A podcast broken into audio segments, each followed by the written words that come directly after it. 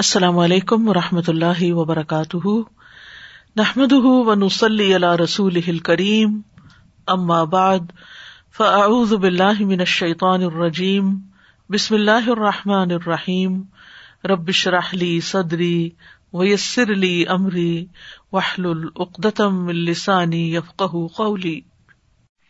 فَهَلْ يَنظُرُونَ إِلَّا السَّاعَةَ أَن تَأْتِيَهُمْ بَغْتَةً فَقَدْ جَاءَ أَشْرَاطُهَا فَأَنَّى لَهُمْ إِذَا جَاءَتْهُمْ ذِكْرَاهُمْ۔ تو کیا یہ لوگ بس قیامت ہی کے منتظر ہیں کہ وہ اچانک ان پر آ جائے؟ اس کی علامتیں تو ظاہر ہو چکی ہیں، یعنی اس کا آنا بھی یقینی ہے کیونکہ علامتیں ظاہر ہو گئیں۔ جب وہ خود ہی آ جائے گی تو ان کے لیے نصیحت حاصل کرنے کا موقع کہاں باقی رہے گا۔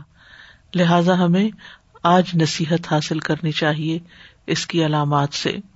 یہ بات ہم سب جانتے ہیں کہ قیامت کا آنا برحق ہے اور یہ ہمارے ایمان کا حصہ ہے۔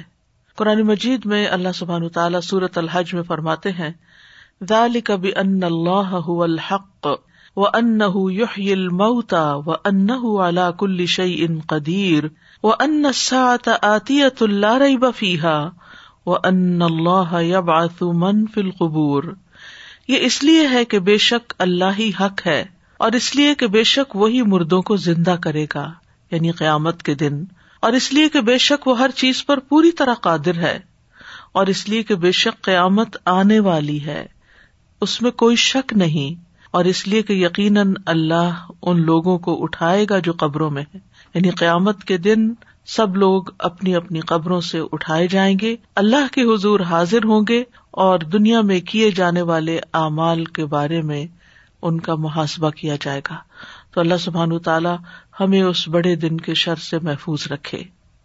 ذَلِكَ بِأَنَّ اللَّهَ هُوَ الْحَقُّ وَأَنَّهُ يُحْيِي الْمَوْتَى وَأَنَّهُ يُحْيِي الْمَوْتَى وَأَنَّهُ عَلَى كُلِّ شَيْءٍ قَدِيرٌ وَأَنَّ السَّاعَةَ آتِيَةٌ لَا رَيْبَ فِيهَا وَأَنَّ اللَّهَ يَبْعَثُ مَن فِي الْقُبُورِ۔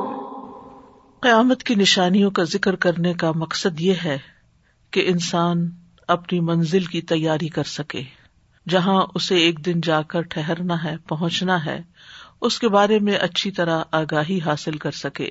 انس بن مالک کہتے ہیں کہ ایک شخص نے رسول اللہ صلی اللہ علیہ وسلم سے قیامت کے بارے میں پوچھا کہ قیامت کب آئے گی؟ آپ نے فرمایا، تم نے قیامت کے لیے کیا تیاری کی ہے؟ یعنی اصل مقصد ہے اس دن کی تیاری کرنا، نہ کہ صرف یہ جاننا کہ کب آئے گی وہ۔ اس نے عرض کیا، میں نے اس کے لیے بہت ساری نمازیں، روزے اور صدقے نہیں تیار کر رکھے، یعنی وہ تو صرف فرائض کی حد تک ہی ہیں، لیکن میں اللہ اور اس کے رسول سے محبت کرتا ہوں، یہ میری تیاری ہے۔ نبی صلی اللہ علیہ وسلم نے فرمایا، پھر تمہارا حشر بھی انہی کے ساتھ ہوگا جن سے تمہیں محبت ہے۔ ابن رجب رحمہ اللہ کہتے ہیں کہ پس قیامت کب آئے گی؟ آپ نے اس کا جواب دینے سے اعراض برتا اور اس کے لیے تیاری کا ذکر کیا، کیونکہ سوال کرنے والے اور دوسرے لوگوں کو اس کی تیاری کا حکم دیا گیا ہے اور اسی بات کو اہمیت دی جانی چاہیے۔ یعنی قیامت کا ذکر ہو یا قیامت کی نشانیوں کا ذکر ہو، اصل اہم چیز کیا ہے کہ اس کی تیاری کی جائے، اور فتنوں کے آنے سے پہلے پہلے نیک اعمال کی طرف توجہ اور بڑھ جائے۔ رسول اللہ صلی اللہ علیہ وسلم نے فرمایا، فتنوں سے پہلے پہلے نیک اعمال کرنے میں جلدی کرو، یعنی اس سے پہلے کہ اور نشانیاں ظاہر ہوں اور ہوں اور پھر بڑی نشانیاں سامنے آ جائیں، تو بہتر یہ ہے کہ انسان اپنے عمل میں بہتری لائے۔ علامات قیامت ظاہر ہونے سے پہلے عمل کرنے کا وقت ہے، کیونکہ جب علامات نازل ہو جائیں گی تو لوگوں کو دہشت ناک کر دیں گی، لوگ ڈر جائیں گے، گھبرا جائیں گے، اور اس ڈر اور گھبراہٹ میں وہ عمل کرنا بھول جائیں گے، یا ان کے لیے توبہ کا دروازہ بند کر دیا جائے گا۔ اس لیے توبہ کا دروازہ بند ہونے سے پہلے پہلے انسان توبہ کرے، اللہ کی طرف لوٹ آئے، اس سے پہلے کہ عمل کرنے میں مشکل آ جائے، نیک عمل کر لے۔ امام نووی رحمہ اللہ کہتے ہیں کہ اس حدیث کا معنی ہے کہ اس میں نیک اعمال کی طرف جلدی کرنے کی ترغیب دی جا رہی ہے، اس سے پہلے کہ عمل کرنے مشکل ہو جائیں اور انسان ان سے مشغول ہو جائے، ان مشغول کر دینے والے فتنوں کی وجہ سے جو بہت کثرت سے ہوں گے. یعنی جو جو وقت آگے جا رہا ہے، قریب آ رہا ہے، فتنے زیادہ ہوتے جا رہے ہیں، بڑھتے چلے جا رہے ہیں، اور جو چاندنی رات کے اندھیروں کی طرح نہیں بلکہ کالی اندھیری رات کے اندھیروں کی طرح تہہ بتہ ہوں گے. یعنی چاندنی رات میں بھی اندھیرے کا ایک تاثر ہوتا ہے لیکن کم، لیکن جب چاند نہیں ہوتا تو اندھیرا شدید ہو جاتا ہے. نبی صلی اللہ علیہ وسلم نے ان فتنوں کی سختیوں کی کچھ اقسام کو بیان کیا ہے، اور ان میں سے ایک یہ ہے کہ بندہ شام کو مومن ہوگا اور صبح کافر ہو جائے گا یا اس کے برعکس ہوگا. اس کی وجہ یہ ہوگی کہ فتنے بہت سنگین ہوں گے کہ ایک ہی دن میں انسان کے اندر اتنی خطرناک تبدیلی پیدا ہو جائے گی. تو بہرحال ہمیں فکر کرنی چاہیے اپنے ایمان کی، اعمال صالح کی، اور اس دن کو اپنی نگاہوں کے سامنے رکھ کر یہ زندگی گزارنی چاہیے. وہ کام کرنے چاہیے جو اس دن فائدہ دیں گے، اور ان چیزوں سے اجتناب کرنا چاہیے جو اس دن نقصان کا باعث بننے والی ہیں. تو آج ہم انشاءاللہ ایمانیات سے متعلق علامات قیامت کو دیکھیں گے کہ انسان کے ایمان میں کیسے کیسے فتنے ہوں گے. اس میں سے پہلی چیز یہ ہے کہ امت میں شرک آ جائے گا. رسول اللہ صلی اللہ علیہ وسلم نے فرمایا، بے شک مجھے اپنی امت پر گمراہ کرنے والے اماموں یعنی مذہبی رہنماؤں کا ڈر ہے، اور جب میری امت میں تلوار رکھ دی جائے گی یعنی قتل و غارت ایک دفعہ شروع ہوگی تو قیامت تک نہیں اٹھائی جائے گی. یعنی مسلمانوں کی باہمی جنگیں پھر قیامت تک کبھی کہیں کبھی کہیں ہوتی چلی جائیں گی، اور قیامت اس دن تک قائم نہیں ہوگی یہاں تک کہ میری امت کے بعض قبائل مشرکین سے جا ملیں، اور یہاں تک کہ میری امت کے بعض قبائل بتوں کی عبادت کریں گے. یعنی یہاں تک معاملہ پہنچ جائے گا، اس قدر فتنے شدید ہو جائیں گے. ہوں گے مسلمان لیکن ان کے طور طریقے مشرکین سے ملتے جلتے ہوں گے. یعنی کہنے کو مسلمان ہوں گے لیکن اعمال میں شرک آ جائے گا.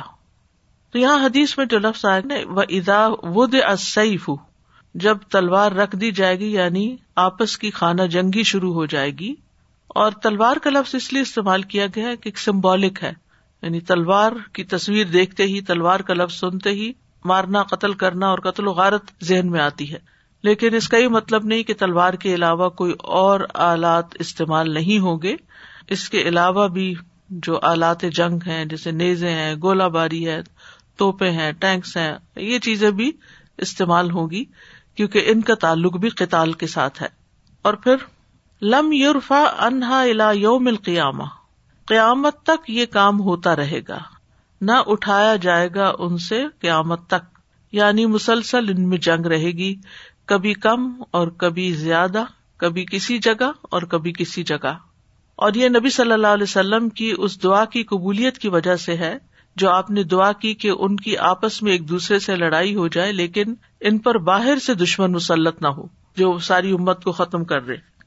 اور ہم یہ دیکھ رہے ہیں کہ مسلمانوں کی آپس کی لڑائیاں قریب کے دور میں دیکھیں، ماضی میں دیکھیں، تاریخ پڑھیں، ہر دور میں یہ فتنے آپ کو نظر آئیں گے. اس وقت شام کی صورتحال دیکھیں اور یمن کی صورتحال دیکھیں، باقی علاقوں کو دیکھیں تو مسلمان ہی مسلمان کے ساتھ لڑ رہا ہے. پھر حدیث کے الفاظ ہیں حتی تلحق قبائل من امتی بالمشرکین، یہاں تک کہ میری امت کے قبائل مشرکین سے جا ملیں گے. ابن عثیمین رحمہ اللہ اس حدیث کی شرح میں کہتے ہیں کہ کیا اس مل جانے سے جسمانی طور پر ان کا جا ملنا مراد ہے؟ یعنی ایک گروہ نقل مکانی کر کے اپنا علاقہ چھوڑ کے ان کی طرف چلا جائے گا اور ان میں داخل ہو جائے گا، یا حکمی طور پر ان سے مل جانا مراد ہے؟ یعنی وہ مشرکین والا عمل کر کے اپنے عمل کے ذریعے ان سے جا ملے گا، یعنی اس کے عمل مشرکین کے عمل والے ہو جائیں گے. تو بظاہر یوں ہی معلوم ہوتا ہے اور جو حالات اور واقعات کا مشاہدہ ہے کہ اس سے دونوں معنی مراد ہو سکتے ہیں. یعنی بذات خود بھی مسلمانوں کا ایسے لوگوں سے جا ملنا، اور پھر ان کے طور طریقے اختیار کر لینا.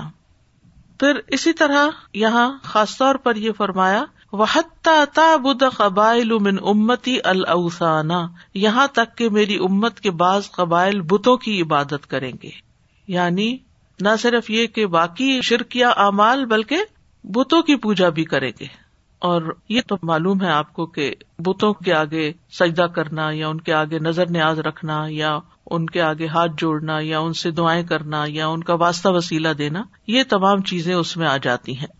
پھر اسی طرح ایک اور علامت آپ نے بتائی قبیلہ دوس کے شرک کے بارے میں، یعنی خاص طور پر قبیلہ دوس کا شرک ذکر کیا آپ نے.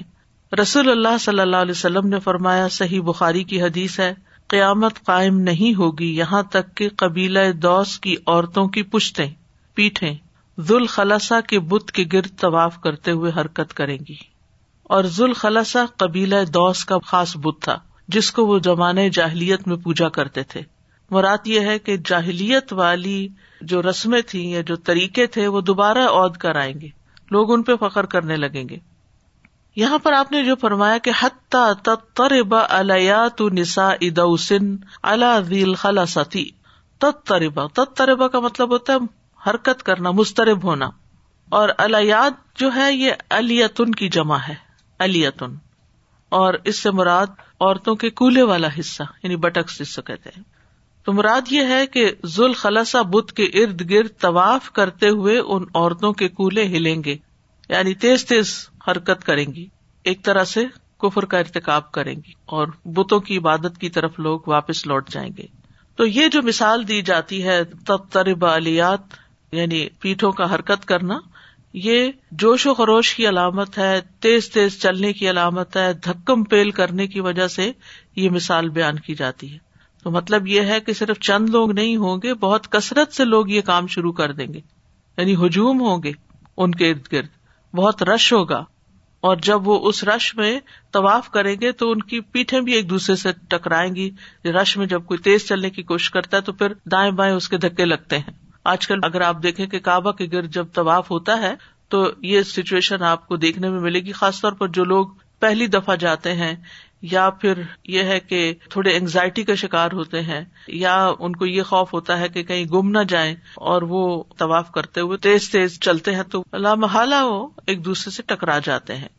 تو یہ صورتحال قیامت کے قریب دوس قبیلے کی ہوگی کہ وہ ذوالخلصہ خاص بت ہے، اس کو دوبارہ اسی طرح بنا لیا جائے گا اور اس کے گرد طواف کریں گے اور اس کی عبادت میں مشغول ہو جائیں گے. اور اس یہ بھی ظاہر ہوتا ہے کہ ان کو کتنا شدید شوق ہوگا. اضطراب بھی کیفیت اسی شخص کی ہوتی ہے جس کے اندر کسی کام کے کرنے کا جذبہ، ولولہ یا شوق پیدا ہو جائے اور اس کی وجہ سے ان کے اندر تیزی آ جائے. اسی طرح ایک اور حدیث کے مطابق لات اور عزا کی پرستش بھی شروع ہو جائے گی.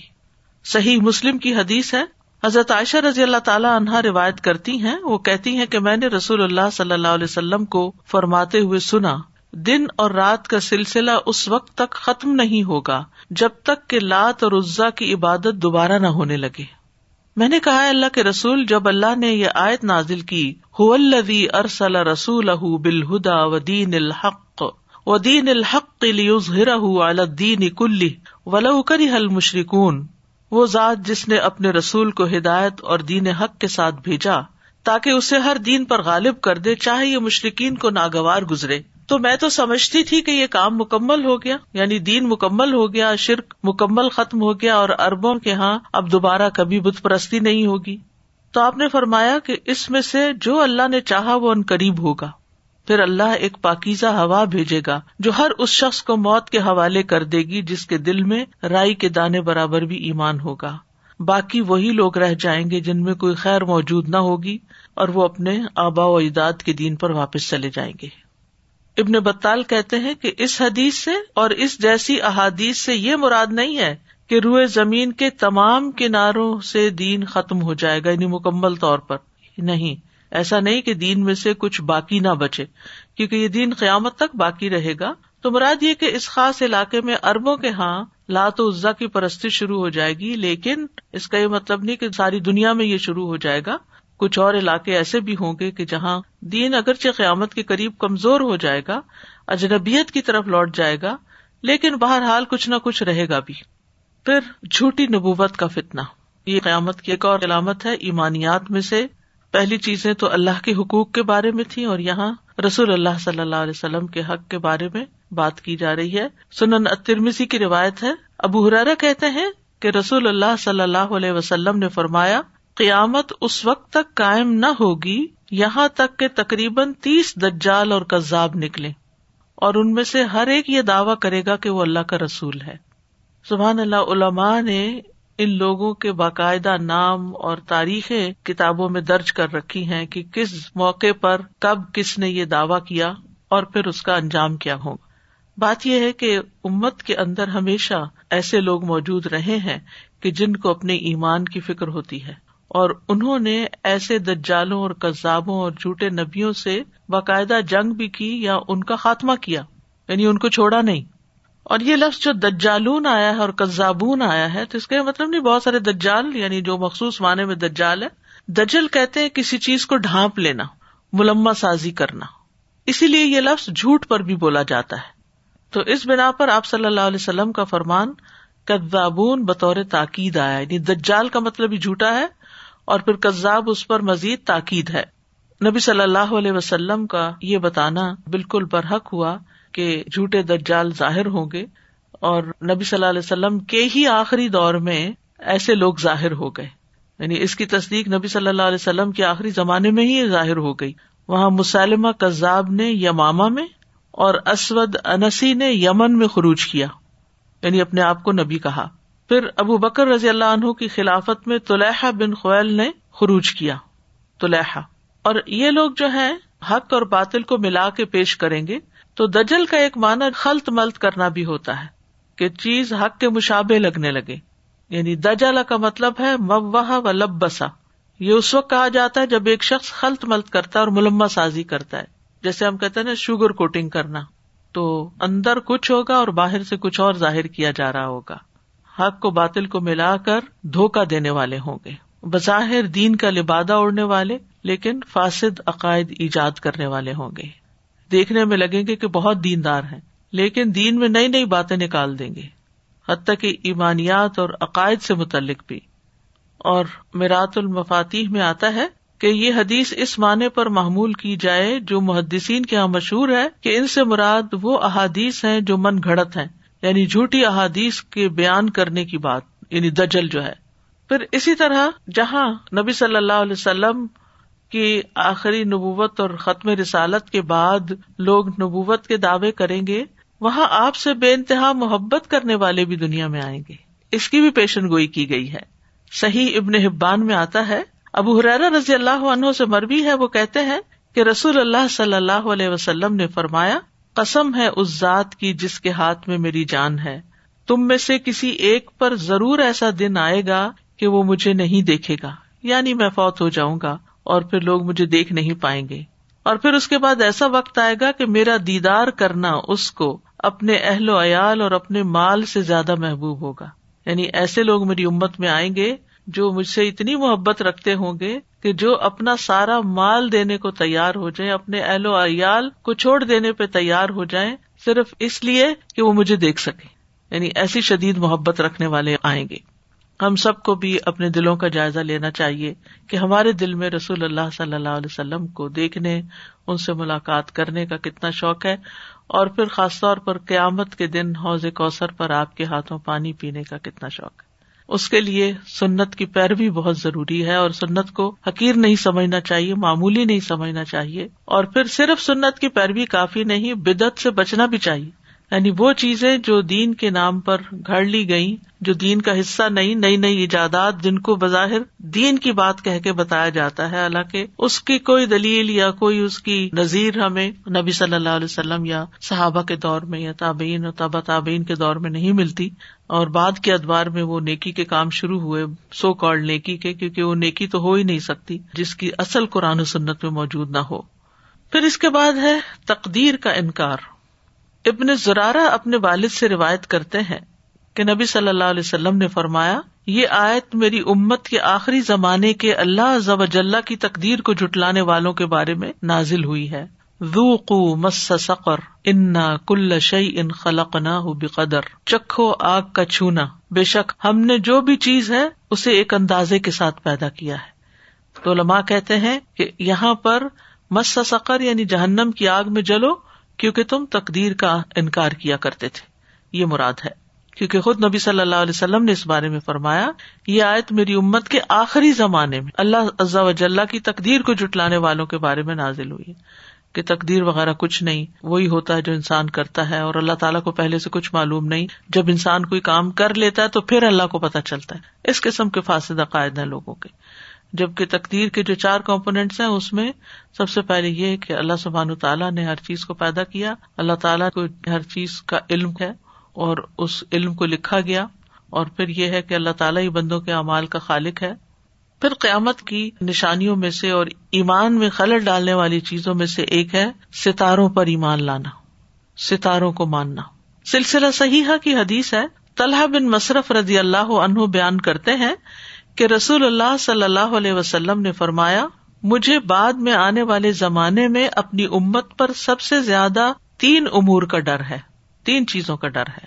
نمبر ایک، ستاروں پر ایمان لانا، نمبر دو، تقدیر کو جھٹلانا جس کا پچھلی حدیث میں ذکر پڑا، اور نمبر تین، حکمران کا ظلم کرنا۔ تو حکمرانوں کا ظلم ہم تاریخ میں بھی دیکھتے ہیں اور ہر دور میں رہا ہے، اور تقدیر کو جھٹلانے کا مسئلہ بھی ہو گیا۔ تو یہاں جو نئی بات ہے اس حدیث میں وہ ستاروں پر ایمان ہے، وَإِيمَانًا بِالنُّجُومِ حدیث کے الفاظ ہیں، یعنی اس عقیدے کی تصدیق کرتے ہوئے کہ ستاروں کی دنیا میں تاثیر ہے، یعنی سمپل لفظوں میں ستارے ہماری قسمتوں پر اثر انداز ہوتے ہیں۔ یہ سوچ ایمان کے منافی ہے۔ امام بخاری اپنی کتاب میں رقم تراز ہیں کہ قتادہ رحمہ اللہ نے کہا، اللہ نے تاروں کو تین مقاصد کے لیے پیدا کیا، آسمان کی زینت، شیاطین کو مارنے کے لیے، اور رہنمائی حاصل کرنے کے لیے بطور علامات۔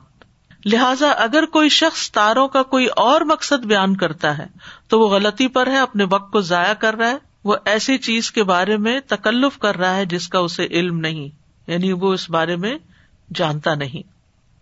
لہٰذا ایسی کتابوں کا مطالعہ جس میں برجوں کے بارے میں لکھا ہوتا ہے کہ کون کس برج کے تحت پیدا ہوا، کس تاریخ کو پیدا ہوا، اور پھر اس برج کی وجہ سے، کیونکہ یہ فلاں ستارے کے طلوع ہونے کے وقت پیدا ہوا تھا، اس لیے اس کی زندگی میں یہ اور یہ فائدے اور ایسے ایسے ناکامیاں ہیں، یہ بات درست نہیں ہے۔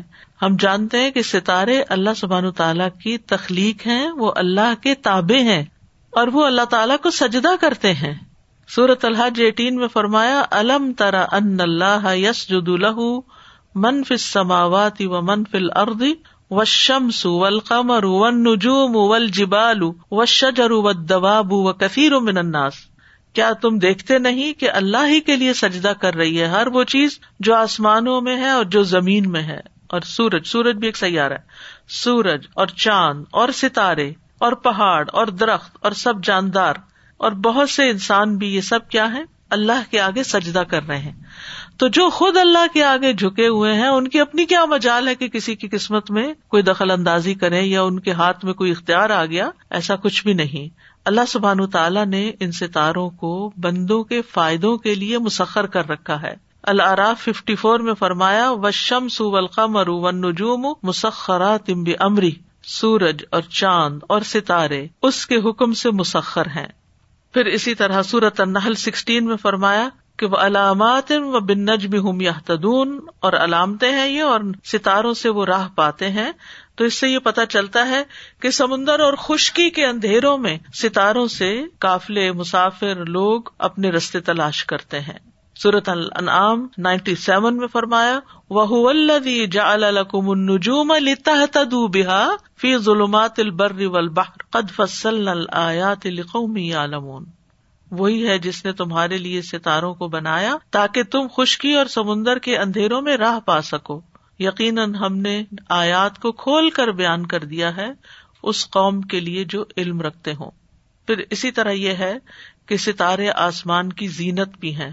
سورۃ الملک پانچ میں فرمایا، وَلَقَدْ زَيَّنَّا السَّمَاءَ الدُّنْيَا بِمَصَابِيحَ وَجَعَلْنَاهَا رُجُومًا لِلشَّيَاطِينِ وَأَعْتَدْنَا لَهُمْ عَذَابَ السَّعِيرِ۔ اور ہم نے آسمان دنیا کو زینت دی ہے چراغوں کے ساتھ، یعنی ستاروں کے ساتھ، اور ہم نے ان کو شیاطین کو مار بھگانے کا ذریعہ بھی بنایا۔ تو ایک اور چیز بھی اس میں آ گئی، یعنی خوبصورتی کے ساتھ ساتھ ان کے ذریعے شیاطین کو بھگایا جاتا ہے، اور ہم نے ان کے لیے بھڑکتے ہوئے آگ کا عذاب تیار کر رکھا ہے۔ اور ہمیں معلوم ہے کہ سورج اور چاند جب ان کو گہن لگتا ہے، یعنی وہ خود گہنا جاتے ہیں تو ہمیں کیا حکم دیا گیا ہے کہ ہم صلاۃ کسوف اور خسوف پڑھیں. اور پھر جب آپ کے بیٹے ابراہیم کی وفات ہوئی تھی تو سورج گہنا گیا تھا تو لوگوں نے سمجھا کہ شاید یہ آپ کے بیٹے کی وفات کی وجہ سے ہوا ہے. تو اس وقت بھی آپ نے فرمایا کہ ایسا نہیں ہے، وہ تو اللہ کی نشانیوں میں سے ایک نشانی ہے، یعنی سورج کے گہنانے کا کوئی اثر ان کے بیٹے کی وفات پر نہیں ہے، یعنی وہ قسمتوں پر اثر انداز نہیں ہوتے. تو جس طرح بہت سی اور نشانیاں ہیں، اسی طرح ستارے بھی نشانی ہے. اور جب کبھی ان کے اندر کوئی ایسی خطرناک قسم کی تبدیلی ہو، جیسے شہاب ثاقب کی بارش ہو سکتی ہے، ستارے ٹکراتے ہیں، زمین کے ساتھ ٹکرا سکتے ہیں، کوئی ایسی خبر آئے یعنی کہ اس کا کوئی اندیشہ ہو، یا کسوف و خسوف ہو، تو انسان کو پھر کیا کرنا چاہیے کہ انسان پھر نیک اعمال کے ذریعے اللہ تعالیٰ کی طرف رغبت کرے اور صدقہ، خیرات، دعا اور اچھے کاموں کے ذریعے ان چیزوں کے مصائب سے بچے. لیکن اگر کوئی یہ سمجھتا ہے کہ ستارے ہماری زندگی میں اثر رکھتے ہیں تو یہ بات درست نہیں. ایک ہے علم تاثیر اور ایک ہے علم رہنمائی. اور علم تاثیر کے پھر آگے تین اقسام ہیں. نمبر ایک یہ کہ یہ نظریہ رکھا جائے کہ تارے بذات خود اثر انداز ہوتے ہیں، ان کے اندر طاقت ہے، اختیار ہے کہ وہ بندوں کی قسمت میں اثر انداز ہو جائیں. یعنی ان کے بارے میں یہ سمجھنا کہ تارے خود ہی حادثات اور نقصان پیدا کرتے تو یہ شرک اکبر ہے. ٹھیک ہے، یعنی فلاں ستارے کی وجہ سے زلزلہ آیا ہے مثلاً کوئی کہے، یا ستارے کی وجہ سے بارش ہوئی ہے، یعنی ستارہ سبب بنا بارش لانے کا، تو یہ پھر شرک اکبر ہے.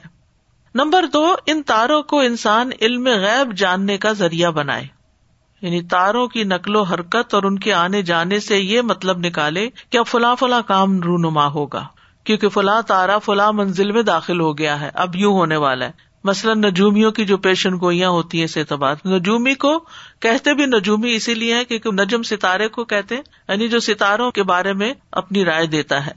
اسی طرح اگر کوئی نجومی یہ کہے کہ فلاں شخص کی زندگی بڑی کٹھن ہوگی کیونکہ اس کی پیدائش فلاں تارے کے وقت ہوئی، تو یہ بات درست نہیں. اور فلاں کی زندگی خوشحال ہوگی کیونکہ اس کی پیدائش فلاں تارے کے وقت ہوئی، تو ایسا شخص حقیقت میں تاروں کو علم غیب جاننے کا وسیلہ اور ذریعہ بنا رہا ہے، کازیشن یعنی کاز سمجھ رہا ہے، حالانکہ غیب کا دعویٰ کرنا کفر ہے.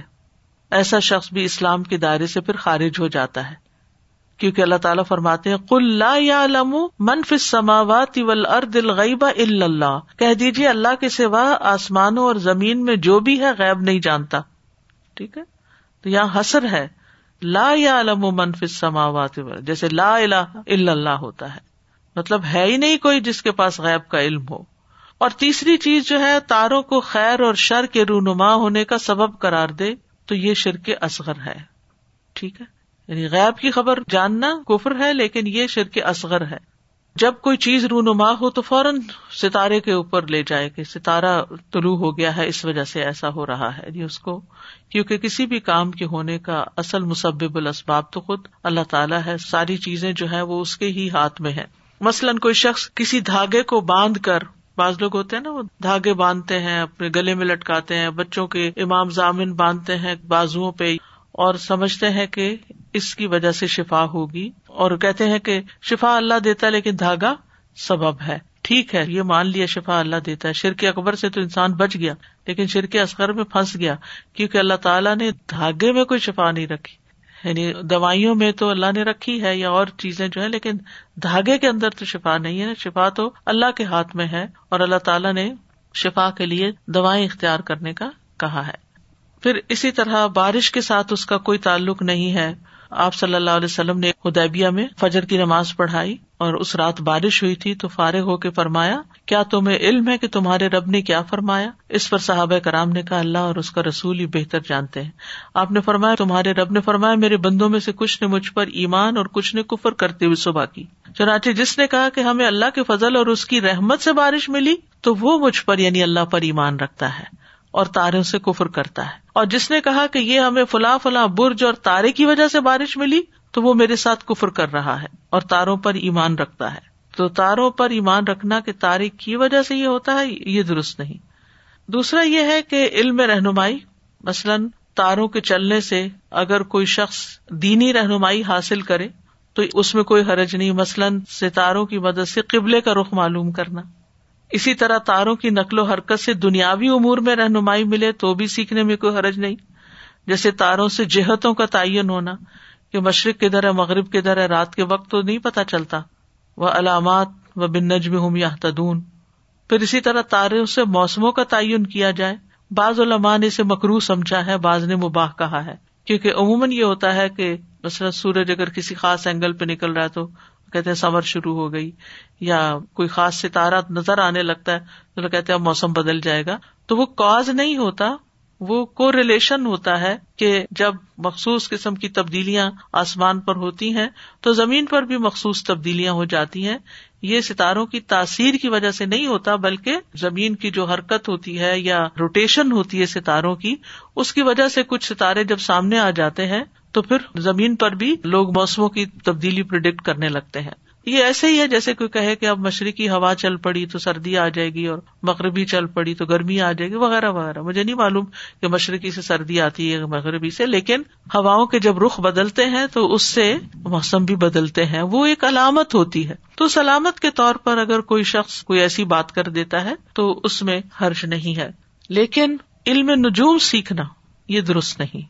نبی صلی اللہ علیہ وسلم نے فرمایا، من اقتبس شعبۃ من النجوم فقد اقتبس شعبۃ من السحر.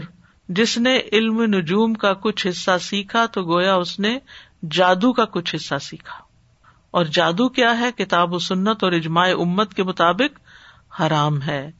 تو علم نجوم جو ہے، اور نجومیوں کی صحبت میں بیٹھنا، اور نجومیوں کو جا کے ہاتھ دکھانا، اور پھر ایسی کتابیں پڑھنا، خاص طور پر جو ہوروسکوپس بنے ہوئے ہیں اور اس میں پورے سال کی پریڈکشنز دی جا چکی ہوتی ہیں، لکھی جا چکی ہوتی ہیں کہ اس ڈیٹ کو یہ ہوگا اور اس کو یہ، پورا ایک کاروبار ہے اور ایمان خراب کرنے والی چیز ہے. اور بعض اوقات پھر اخباروں میں یہ ہفتہ کیسا رہے گا، کس کو معلوم کیسا رہے گا، اللہ ہی کو معلوم ہے. علم غیب تو اللہ کو پتا ہے، لیکن یہی وہ چیز ہے جس کا سیکھنا منع ہے. اسی طرح ٹیلی ویژن پہ بعض اوقات ایسے شوز ہوتے ہیں اور بعض نجومیوں سے پوچھا جا رہا ہوتا ہے کہ ہماری یہ شادی کب ہوگی یا بچہ کب پیدا ہوگا. نعوذ باللہ، یہ علم اللہ کے سوا کس کو ہے کہ کون سا کام کب ہوگا؟ اور اگر ہم یہ سمجھتے ہیں کہ علم نجوم کے ذریعے کسی نجومی کو کچھ علم ہو گیا ہے اور وہ ہماری تقدیر بتا رہا ہے یا ستارے بتا رہے ہیں، تو وہ خود اپنے بارے میں نہیں جانتے کہ ان کے ساتھ کیا ہوگا. اس قسم کے طلسماتی علوم سیکھنا اور ان پر اپنی زندگی کا انحصار رکھنا اور انٹرسٹ رکھنا، یا شادی سے پہلے پوچھنا کہ آپ کا ستارہ کون سا ہے اور آپ کا برج کون سا ہے، تو یہ چیزیں جو ہیں یہ ہمارے ایمان کے منافی ہیں، دین میں خلل پیدا کرنے والی ہیں. تو ان چیزوں سے مکمل طور پر بچنا چاہیے. فَهَلْ يَنظُرُونَ إِلَّا السَّاعَةَ أَن تَأْتِيَهُمْ بَغْتَةً فَقَدْ جَاءَ أَشْرَاطُهَا فَأَنَّى لَهُمْ إِذَا جَاءَتْهُمْ ذِكْرَاهُمْ. اب عبادات سے متعلق کچھ پیشن گوئیاں اور کچھ علامات بتائی جائیں گی انشاءاللہ. عبادات میں سب سے پہلی چیز ہے نمازوں کا ضائع کیا جانا.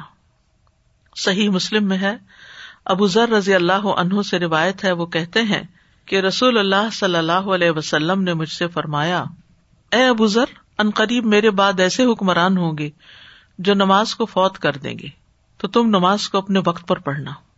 تو اگر تو نے نماز کو اپنے وقت پر پڑھ لیا تو وہ نماز جو پھر حاکم کے ساتھ پڑھی جائے گی جماعت میں، وہ تیرے لیے نفل ہوگی، ورنہ تو نے تو اپنی نماز پوری کر ہی لی. یعنی بہت تاخیر سے پڑھنا، بہت ڈیلے کر کے پڑھنا جو ہے یہ بھی ناپسندیدہ ہے، اور یہ بھی علامات قیامت میں سے ہے. پھر ہے طہارت اور دعا میں مبالغہ کرنا. رسول اللہ صلی اللہ علیہ وسلم نے فرمایا، ان قریب اس امت میں ایسے لوگ پیدا ہوں گے جو وضو اور دعا میں مبالغہ کریں گے. دعا میں حد سے بڑھ جانے سے مراد کیا ہے؟ کہ انسان ایسی دعائیں مانگنا شروع کر دے، ایسی چیزوں کا سوال کرے جن کا وہ حقدار ہی نہیں، اور وہ ایسی چیز مانگے جس میں وہ حد سے بڑھ رہا ہو. انسان کو اللہ تعالیٰ سے دعا کرنی چاہیے کہ اللہ اسے جنت میں داخل کر دے اور جہنم سے بچا لے. تو یہ حد سے بڑھنا نہیں ہے. لیکن مثلا کوئی کہے، یا اللہ مجھے اس ملک کا سربراہ بنا دے، نہ آپ میں اہلیت، نہ آپ میں قابلیت، اور نہ ہی آپ اس کام کے لیے پیدا ہوئے، اور آپ وہ چیز مانگ رہے ہیں کہ جس کا دور پار کہیں نام و نشان نہیں. اسی طرح طہارت میں حد سے بڑھنا کیا ہے؟ کہ انسان ایک عضو کو تین مرتبہ سے زیادہ دھونا شروع کر دے، یا پھر اتنا پانی استعمال کرے کہ اس کا وسوسہ ہی ختم نہ ہو کہ اس کی طہارت ہو گئی ہے۔ تین مرتبہ سے زیادہ دھونا اسراف ہے۔ وضو تو ایک دفعہ دھونے سے بھی فرض پورا ہو جاتا ہے، تین دفعہ تک دھونا جو ہے یہ سنت ہے، لیکن تین دفعہ سے زیادہ دھونا جو ہے یہ اسراف ہے اور حد سے بڑھنا ہے، جس کے لیے لفظ حدیث میں ہے یا تدون فی الطہور، کہ وہ طہور میں یعنی پاکیزگی حاصل کرنے میں، وضو کرنے میں حد سے بڑھ جائیں گے۔ پھر ہے مساجد پر فخر کرنا۔ انس رضی اللہ عنہ سے روایت ہے کہ نبی صلی اللہ علیہ وسلم نے فرمایا، قیامت اس وقت تک قائم نہ ہوگی جب تک لوگ مسجدوں پر فخر نہ کریں گے، اپنے اپنے ملکوں کی، اپنے اپنے علاقوں کی، اپنے اپنے شہروں کی، ان کی ڈیکوریشن کے اعتبار سے، ان کی کیپیسٹی کے اعتبار سے، ان کے اندر جو آرائش اور تزئین کی گئی ہے اس اعتبار سے۔ اسی لیے ایک اور علامت ہے قیامت کی کہ مساجد کو قیامت کے قریب بہت مزین کیا جائے گا، بہت خوبصورت بنایا جائے گا، بہت ڈیکوریٹ کیا جائے گا۔ رسول اللہ صلی اللہ علیہ وسلم نے فرمایا، جب تم لوگ مساجد کو مزین کرو گے اور مصاحف کو خوبصورت بناؤ گے، یعنی اس کے اوپر سونے کا پانی پھیرا جا رہا ہے، پھول بوٹے بنائے جا رہے ہیں، تو تم پر ہلاکت اور بربادی ہوگی۔ پھر مساجد کو سیر و تفریح کا مرکز بنا لیا جانا۔ انس رضی اللہ عنہ سے روایت ہے کہ رسول اللہ صلی اللہ علیہ وسلم نے فرمایا، قیامت کی نشانیوں میں سے یہ بھی ہے کہ مسجدوں کو گزرگاہ بنا لیا جائے گا، یعنی لوگ آئیں گے، اس میں گھومے پھریں گے، سیر کریں گے اور نکل جائیں گے، نہ کوئی نماز، نہ کوئی عبادت، نہ کوئی خشوع، نہ ہی کوئی اور روحانیت۔ تو آپ آج دیکھ سکتے ہیں کہ اسلامی دنیا میں بہت سی ایسی مساجد ہیں جہاں پر لوگ صرف ریلیکس کرنے کے لیے جاتے ہیں، پکنک منانے کے لیے جاتے ہیں، اور اسی مقصد کے لیے وہ ان کے احاطے میں داخل ہوتے ہیں۔ بعض سیاح جاتے ہیں اور وہ صرف تصاویر لے کر وہاں سے نکل آتے ہیں، دو رکعت نماز تک ادا نہیں کرتے۔ بعض مسجدوں کو لٹرلی گزرگاہ بنا لیا جاتا ہے شارٹ کٹ کی وجہ سے، کہ ایک دروازے سے داخل ہوئے اور دوسرے سے بس نکل گئے، تاکہ اپنا رستہ مختصر کر لیں، لمبے رستے سے باہر سے گھوم کر نہ جانا پڑے، یا سردی گرمی سے بچ سکیں تو چلے مسجد کے اندر سے ہی نکل جاتے ہیں۔ یعنی ان کا مقصد یہ نہیں ہوتا کہ وہ جماعت کے ساتھ نماز ادا کریں یا تحیت المسجد ادا کریں، نہ ہی مساجد میں ہونے والی علمی مجالس میں وہ داخل ہوتے ہیں یا حاضر ہوتے ہیں، یعنی دیگر مقاصد کے لیے استعمال کرنا، ان مقاصد کے علاوہ جن کے لیے دراصل مسجد بنی ہے۔ پھر اسی طرح سلسلہ صحیحہ میں آتا ہے، رسول اللہ صلی اللہ علیہ وسلم نے فرمایا ہے کہ یہ بھی علامات قیامت میں سے ہے کہ آدمی دو رکعت نماز پڑھے بغیر مسجد سے گزر جائے گا، یعنی آئے گا مسجد میں، گپ شپ لگائے گا، بات چیت کرے گا، میل ملاقات کرے گا، کسی سے کوئی کام ہے وہ کرے گا، اور پھر اس کے بعد نماز بھی ادا نہیں کرے گا اور نکل جائے گا۔ علامہ البانی نے ایک روایت بیان کی ہے کہ نبی صلی اللہ علیہ وسلم کے ساتھی کہا کرتے تھے، کانا اصحاب محمد صلی اللہ علیہ وسلم یقولون، کہ قیامت کی علامات میں سے یہ ہے کہ مساجد میں مذابح بنا لیے جائیں گے، اور مذابح کا مطلب ہے محراب، یعنی یہ عام نمازیوں کی جگہ سے علیحدہ اونچی چبوتروں کی طرح جگہ ہوتی ہیں، یعنی جیسے سٹیج ہوتے ہیں۔ پھر مساجد میں دنیا کی باتیں ہونے لگیں گی۔ عبداللہ بن مسعود رضی اللہ عنہ سے روایت ہے کہ رسول اللہ صلی اللہ علیہ وسلم نے فرمایا، آخری زمانے میں ایسے لوگ ہوں گے جو مسجدوں میں حلقوں کی صورت میں بیٹھیں گے، یعنی سرکلز بنا کے بیٹھیں گے، ان کی سب سے بڑی فکر دنیا ہوگی، دین یا آخرت، یا وہ دین کے لیے مسجد میں نہیں حاضر ہوں گے بلکہ دنیاوی مقاصد کے میل ملاپ کے لیے، کہ چلے فلاں مسجد میں چلتے ہیں، وہاں بڑے بڑے بزنس مین آتے ہیں، ان سے دوستی کرتے ہیں، ان سے کوئی بزنس کی ٹپس لیتے ہیں، یا ان کے ساتھ مل کے کوئی بزنس کرتے ہیں، یعنی مقصد عبادت نہیں، اللہ کی اطاعت نہیں، بلکہ دنیا حاصل کرنا۔ تو وہ مسجدوں میں جا کے بیٹھیں گے، لیکن ان کی سب سے بڑی فکر دنیا ہوگی، یعنی ان حلقات میں بیٹھ کر بھی ان کی گفتگو جو ہے وہ دنیا ہی کے معاملے میں ہوگی۔ فرمایا، ایسے لوگوں کے پاس نہ بیٹھنا، بس بے شک اللہ کو ایسوں کی کوئی ضرورت نہیں ہے، یعنی ایسے لوگ جو ہیں ان کی صحبت اختیار نہ کرنا۔ کیوں؟ کیونکہ انسان اپنے دوست کے دین پر ہوتا ہے، جیسے لوگوں کے ساتھ بیٹھتا ہے ویسا ہی اس کا انٹرسٹ ہو جاتا ہے، ویسی ہی چیزیں اس کا شوق بن جاتی ہیں۔ اسی طرح صحیح الترغیب و ترہیب کی بھی ایک روایت ہے، عبداللہ بن مسعود کہتے ہیں کہ رسول اللہ صلی اللہ علیہ وسلم نے فرمایا، آخری زمانے میں ایسے لوگ ہوں گے جو مساجد میں دنیاوی گفتگو کریں گے، اللہ کو ایسے لوگوں کی کوئی ضرورت نہیں ہوگی۔ یعنی وہ بظاہر مسجدوں کو آباد کیے ہوئے ہیں، لیکن ان مقاصد کے ساتھ نہیں جو مسجد بنانے کا اصل مقصد ہوتا ہے، بلکہ اس کے علاوہ دیگر چیزوں پر ان کی توجہ زیادہ ہوتی ہے. اور آج افسوس کے ساتھ ہم یہ چیز دیکھتے ہیں کہ مسجدوں میں نمازیوں کی تعداد تو بہت کم ہوتی ہے، لیکن اس کے علاوہ جو دیگر ایکٹیویٹیز ہیں جس میں کچھ فن اور کھانا پینا اور ایسی چیزیں، میل ملاقات ہو، اس کے لیے لوگ مسجدوں کی طرف رجوع کرتے ہیں. ٹھیک ہے، مسجد مسلمانوں کا ایک کمیونٹی سینٹر بھی ہے، لیکن کمیونٹی کی نیڈز جہاں وہاں پوری ہوتی ہیں اس سے زیادہ تو نمازی وہاں آنے چاہیے اور نمازوں میں لوگوں کی شرکت ہونی چاہیے. اب آپ دیکھیں زیادہ تو جمعہ میں زیادہ لوگ ہوتے ہیں، ورنہ یہ کہ اگر کوئی شادی کا انویٹیشن ہو یا اور کسی فنکشن کا تو اس کے لیے لوگ پھر بھی مسجد میں آ جائیں گے، لیکن جب نماز کے لیے حی علی الصلاۃ اور حی علی الفلاح پکارا جاتا ہے تو سننے والے نہیں ہوتے. تو اللہ سبحانہ وتعالی ہمیں ان تمام فتنوں سے محفوظ رکھے اور مساجد کی قدر کی توفیق دے اور اپنی عبادات کو اسی طریقے پر کرنے کی جو اللہ تعالیٰ کو پسند ہے. رب اعنی علی ذکرک و شکرک و حسن عبادتک. فہل ینظرون الا الساعۃ ان تأتیہم بغتۃ فقد جاء اشراطها فَأَنَّى لَهُمْ إِذَا جَاءَتْهُمْ ذِكْرَاهُمْ. چوتھی چیز ہے قرآن سے متعلق علامات قیامت. قرآن کو گا گا کر پڑھنا. رسول اللہ صلی اللہ علیہ وسلم نے فرمایا چھ چیزوں سے پہلے عمل کر لو. نمبر ایک، بے وقوفوں کی حکومت. نمبر دو، پولیس والوں کی کثرت. نمبر تین، قطع رحمی، رشتوں کو کاٹنا. نمبر چار، فیصلوں کی خرید و فروخت، یعنی ججز سے فیصلے مال دے کے کروائے جائیں گے. نمبر پانچ، قتل کو معمولی سمجھنا. نمبر چھ، اور نوجوان لڑکے آئیں گے جو قرآن کو گا گا کر پڑھیں گے. وہ ایسے آدمی کو امام بنائیں گے جو نہ فقیہ ہوگا نہ عالم، وجہ صرف یہ ہوگی کہ وہ انہیں گا گا کر قرآن سنائے گا. دین کا کوئی مطلب، معنی، حقیقت اس کو معلوم نہ ہوگی. ساری کی ساری توجہ خوش الہانی پر ہی ہوگی. قرآن کا حلق سے نیچے نہ اترنا. رسول اللہ صلی اللہ علیہ وسلم نے فرمایا ایسے لوگ بھی پیدا ہوں گے جو قرآن مجید تو پڑھیں گے لیکن وہ ان کی ہنسلی کی ہڈی یعنی حلق سے نیچے نہیں اترے گا.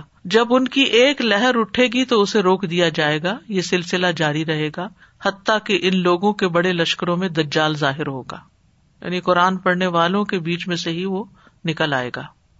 سندھی رحمہ اللہ کہتے ہیں اس حدیث کی تفسیر میں کہ آپ صلی اللہ علیہ وسلم کا فرمان ینشأ نشبن، قاموس میں ناشئ اس لڑکے اور لڑکی کو کہتے ہیں جو بچپن کی حد سے آگے بڑھ جائے، یعنی وہ ایک لہر کی صورت میں آئیں گے، کثرت ہو جائے گی ان کی. اور آپ کا فرمان ہے کلما خرج قرن، کہ جب ان میں سے ایک گروہ ظاہر ہوگا قطع کاٹ دیا جائے گا، یعنی اس کو ختم کر دیا جائے گا. جیسے فرقہ حروریہ خوارج کا فرقہ تھا تو حضرت علی رضی اللہ عنہ نے ان کی سرکوبی کر دی تھی. حتی یخرج فی ارادہم، یعنی فی خداہم، یعنی یہاں تک کہ ان کے گھروں سے ان کے آخری آدمی بھی مقابلہ اور مناظرہ کرے گا، یعنی ان کا خاتمہ بھی کیا جائے گا اور پھر آخری آدمی تک ان کو ختم کیا جائے گا، لیکن پھر وہ دوبارہ اٹھ جائیں گے. شیخ الاسلام ابن تیمیہ کہتے ہیں کہ اس حدیث میں یہ علمی فائدہ ہے کہ خوارج بھی امت کے فرقوں میں سے ایک فرقہ ہے اور اس فرقے کا وجود آخری زمانے تک جاری رہے گا، وقتاً فوقتاً خروج کرتا رہے گا. اور جب بھی کوئی فرقہ ظاہر ہوگا اس کو کاٹ دیا جائے گا، ان کا معاملہ ختم ہوگا، پھر دوبارہ ایک اور گروہ ظاہر ہو جائے گا اور یہ سلسلہ چلتا رہے گا یہاں تک کہ ان کے آخری فرقے میں دجال نمودار ہوگا. پھر قرآن مجید سے متعلق ایک اور حدیث ہے، صرف حروف کی ادائیگی پر توجہ ہوگی. سلسلہ صحیحہ کی حدیث ہے، جابر بن عبداللہ سے مروی ہے، وہ کہتے ہیں کہ نبی صلی اللہ علیہ وسلم نے فرمایا ان قریب ایسے لوگ آئیں گے کہ وہ قرآن کی درست ادائیگی کو اتنی اہمیت دیں گے جتنی کہ تیر کے سیدھا کرنے کو دی جاتی ہے، اور وہ اس کا بدلہ دنیا میں وصول کریں گے اور اس کے اجر و ثواب کو آخرت تک مؤخر نہیں کریں گے. یعنی پہلے سے ہی کانٹریکٹ کر لیں گے کہ کس مجلس پر کتنا ان کو پے کیا جائے گا وغیرہ وغیرہ. وَسَيَجِيءُ أَقْوَامٌ يُقِيمُونَهُ، یعنی ایسے لوگ آئیں گے جو قرآن کے الفاظ اور کلمات کو صحیح طرح ادا کریں گے، یعنی ان کے مخارج اور صفات کی حفاظت میں تکلف ہوگا اور قرآت کے عمل میں مبالغہ کریں گے، ریاکاری، سمعہ، فخر، شہرت حاصل کرنے کے لیے انتہا درجے کا مبالغہ. طیبی کہتے ہیں کہ اس حدیث کے ظاہر میں تنگی کو ختم کرنے اور حکم کو آسان بنانے کی بات ہے، یعنی بہت تکلف نہیں کرنا چاہیے کہ رات میں، اور اللہ تعالیٰ سے اجر تلاش کرنے، عمل میں اخلاص کا اظہار کرنے، قرآن کے معنی میں غور و فکر کرنے اور اس کے عجائبات میں غوطہ زن ہونے کی بات ہے، یعنی اس کے برعکس یہ کام کرنا چاہیے۔ یتعجلونہ کا مطلب ہے دنیا میں ہی ثواب لینا چاہیں گے، ولا یتعجلونہ آخرت میں بعد میں پوسٹ پون نہیں کریں گے، تاخیر نہیں کریں گے، بلکہ وہ چاہیں گے کہ یہ اتنا جو ہم نے علم حاصل کیا ہے یا اتنا کچھ سیکھا ہے اور اتنے لوگ ہم سے متاثر ہوتے ہیں تو ہمیں اس پر کچھ دیا جائے۔ ایک اور روایت میں آتا ہے کہ قرآن حلق سے نیچے نہیں اترے گا، قرآن پڑھا کر اپنی پیروی چاہیں گے۔ معاذ بن جبل نے ایک دن فرمایا تمہارے بعد بڑے فتنے ہوں گے، مال بہت بڑھ جائے گا اور قرآن کھول کر عام کر دیا جائے گا، حتیٰ کہ مومن، منافق، مرد، عورتیں، چھوٹا بڑا، غلام آزاد سب اسے حاصل کریں گے، اور ایسا ہوگا کہ کہنے والا کہے گا لوگوں کو کیا ہوا، میری پیروی نہیں کرتے حالانکہ میں نے قرآن پڑھا ہے۔ یعنی ہر کوئی قرآن پڑھ کر لیڈر بننے کی فکر میں ہوگا کہ اس کے فالوورز ہوں۔ وہ کہے گا یہ لوگ اس وقت تک میری پیروی نہیں کریں گے یہاں تک کہ میں ان کے لیے کوئی نئی اختراع کروں، نئی نئی چیزیں بتاؤں ان کو، چنانچہ تم اپنے آپ کو اس کی بدعت سے بچائے رکھنا، اس کی بدعت ضلالت اور گمراہی ہوگی۔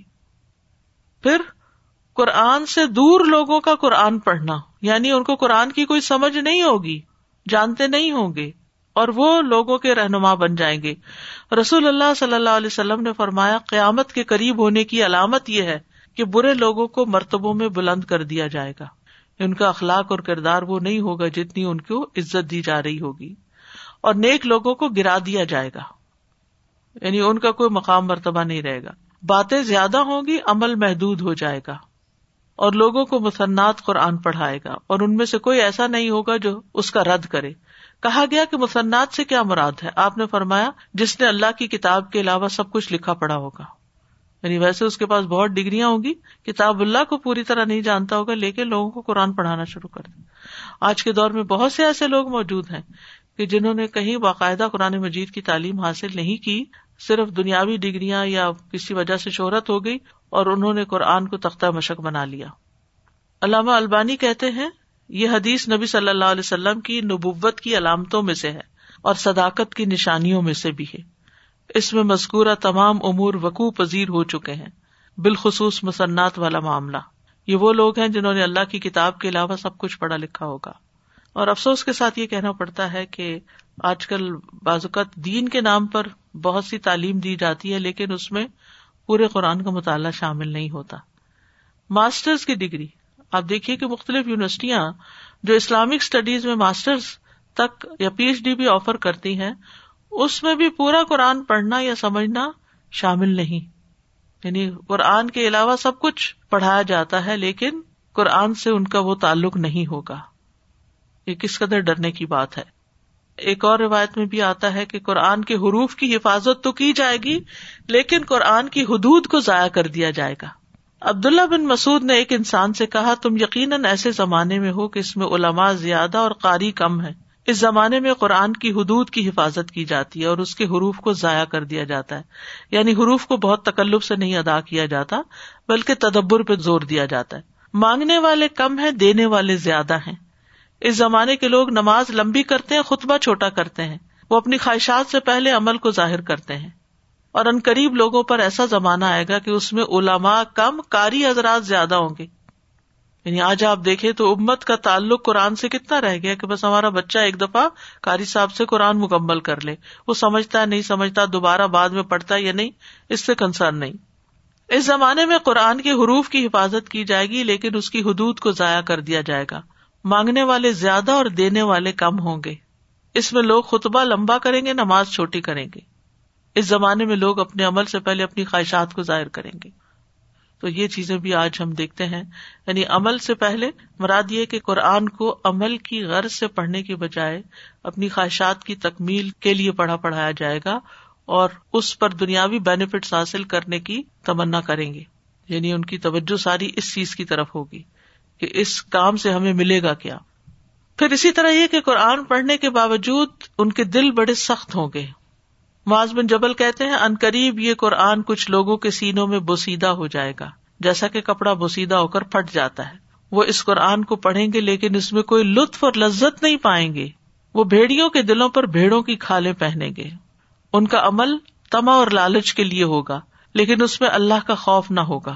اگر وہ عمل میں کوتاہی کریں گے تو کہیں گے ان قریب ہم جنت تک تو پہنچ ہی جائیں گے. اگر وہ برے عمل کریں گے تو کہیں گے ہمیں معاف کر دیا جائے گا. ہم اللہ کے ساتھ کسی کو شریک نہیں ٹھہراتے, ہم شرک تو نہیں کرتے, ہمیں معافی مل جائے گی.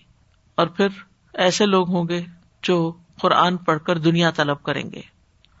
رسول اللہ صلی اللہ علیہ وسلم نے فرمایا جو شخص قرآن پڑھے اسے چاہیے کہ قرآن کے ذریعے اللہ تبارک و تعالیٰ سے سوال کرے کہ وہ اس کی ضروریات اور حاجات پوری کرے, کیونکہ ان قریب ایسے لوگ بھی آئیں گے جو قرآن کو پڑھ کر اس کے ذریعے سے لوگوں سے سوال کریں گے. یعنی ان کی تلاوت کا مقصد کیا ہوگا, لوگوں کو اپنی طرف متوجہ کرنا تاکہ لوگ ان کو دنیا کے فائدے پہنچائیں. ان کا مقصد آخرت کو حاصل کرنا نہیں ہوگا.